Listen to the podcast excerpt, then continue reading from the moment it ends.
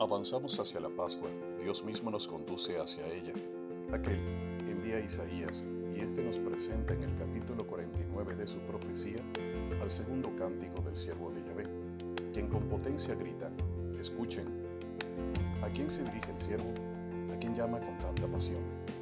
A los que están en las islas, a los pueblos lejanos, al pueblo de la antigua alianza y también, por misericordia, a un pueblo nuevo que será beneficiario de una nueva alianza pactada por la sangre de Cristo. Escuchen, escucha. Para el israelita, este escucha el Shema, y cuando se pronuncia el Shema, se estremece la fibra más íntima de su ser. ¿Por qué? Porque cuando Dios lo llama e Israel responde, es cuando este pueblo antiguo tiene sentido como nación santa, y en ello se hace libre y puede vencer contra todo obstáculo, porque sabe que es fuerte con Dios, porque reconoce que su causa está en manos del Señor, que su recompensa la tiene el mismo Dios, quien elige a los que quiere para que estén con Él y se hagan su heredad. ¿Qué te dice el siervo de Yahvé a ti? Lo mismo que ha dicho desde antiguo, vuelve Dios, entra en su plan de salvación, conviértete. Y yo necesito convertirme, ¿para qué? ¿Qué hay de malo en mi vida? ¿Qué hay de malo en mí? Dios mismo te a responder estas interrogantes y muchas otras si fuese necesario. Por ahora, lo que necesitas saber es, conviértete para que seas feliz y los muros que te separan de Dios, tus semejantes y de ti mismo sean derribados. En eso puedas amar. San Agustín de Hipona, nuestro Padre, el gran doctor de la gracia, nos dice, nos hiciste para ti, Dios, y nuestro corazón está inquieto hasta que descanse en ti. Si Dios es amor nos ha creado a su imagen y semejanza, pues mucho de lo que somos tendrá que ver con el amor. Entonces, nuestra capacidad de amar o no, mucho dirá de nuestras vidas.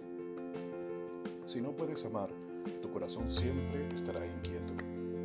Por eso, la prueba será en función del amor. ¿Y cómo puedes amar si vives distanciado de Dios, tus semejantes y de ti mismo? Mira cómo han sido las cosas en este tiempo de cuarentena. Insisto, revisa tu vida familiar. ¿Cómo va? ¿Amas a tu familia? ¿Me dirás que sí? ¿Y por qué no los perdonas?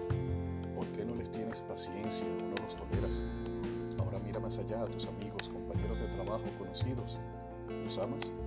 Entonces, ¿por qué eres violento, soberbio o egoísta o avaro o mentiroso o irrespetuoso con ellos? En fin, puedes amar? Imagínate en qué escenario estás. Nuestro Señor Jesucristo nos advierte que si saludamos o tratamos bien solo a los que nos aman, ¿qué mérito tenemos?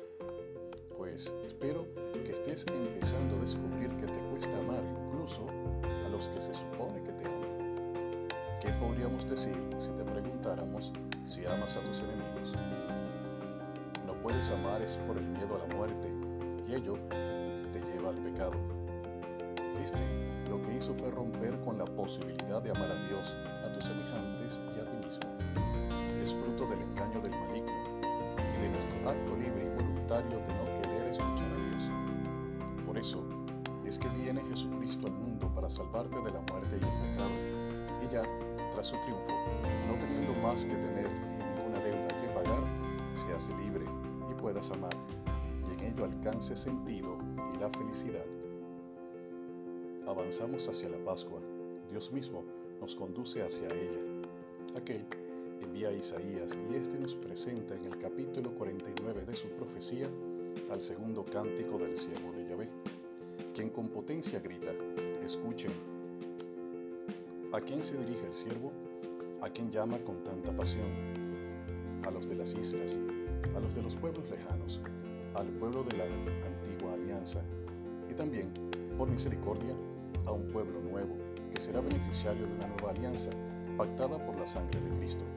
En fin, el siervo de Yahvé te está llamando a ti. Ojalá le respondas.